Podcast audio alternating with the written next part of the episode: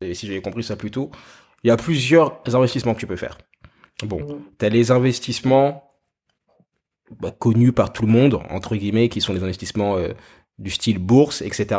Bourse, livret A, assurance vie, etc. Immobilier, tout ça. Tout ça, c'est cool et c'est des choses qui ont fait leur preuve, surtout l'immobilier.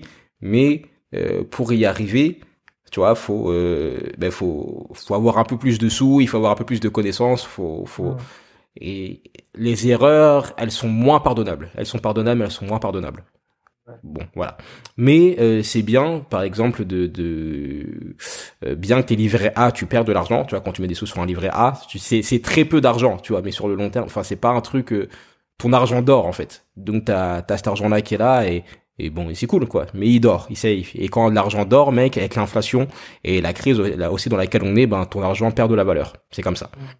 Donc ça, c'est les premières choses que tu peux faire, c'est commencer peut-être à t'intéresser à l'immobilier ou t'acheter une formation sur l'immobilier ou commencer à investir un tout petit peu en bourse, tu vois, à te renseigner un peu sur, je sais pas, acheter 2-3 actions, chez Apple pour faire cliché ou chez Tesla ou juste pour comprendre le truc et que ton argent ne reste pas juste là à dormir sur ton compte. Et je pense même que c'est une bonne habitude à prendre, mec.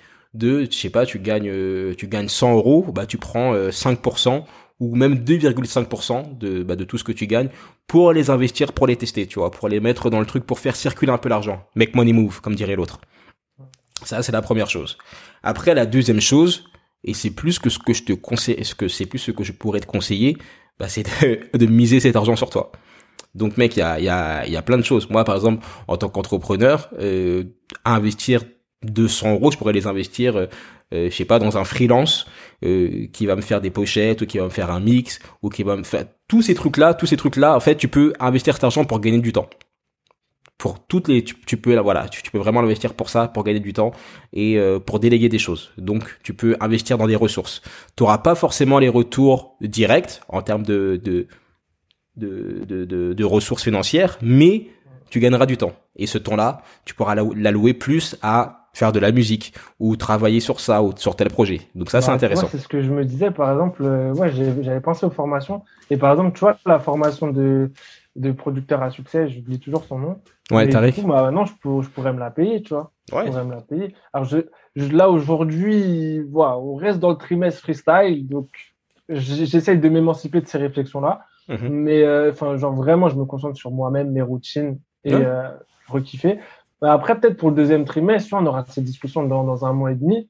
Ouais. Qu'est-ce que je pourrais faire? Qu'est-ce que je vais sortir? Qu'est-ce que je peux tester? Ouais. Et peut-être qu'à la fin de l'année, tu vois, je me dirais, vas-y, je prends cette formation et parce que je veux vraiment faire ça.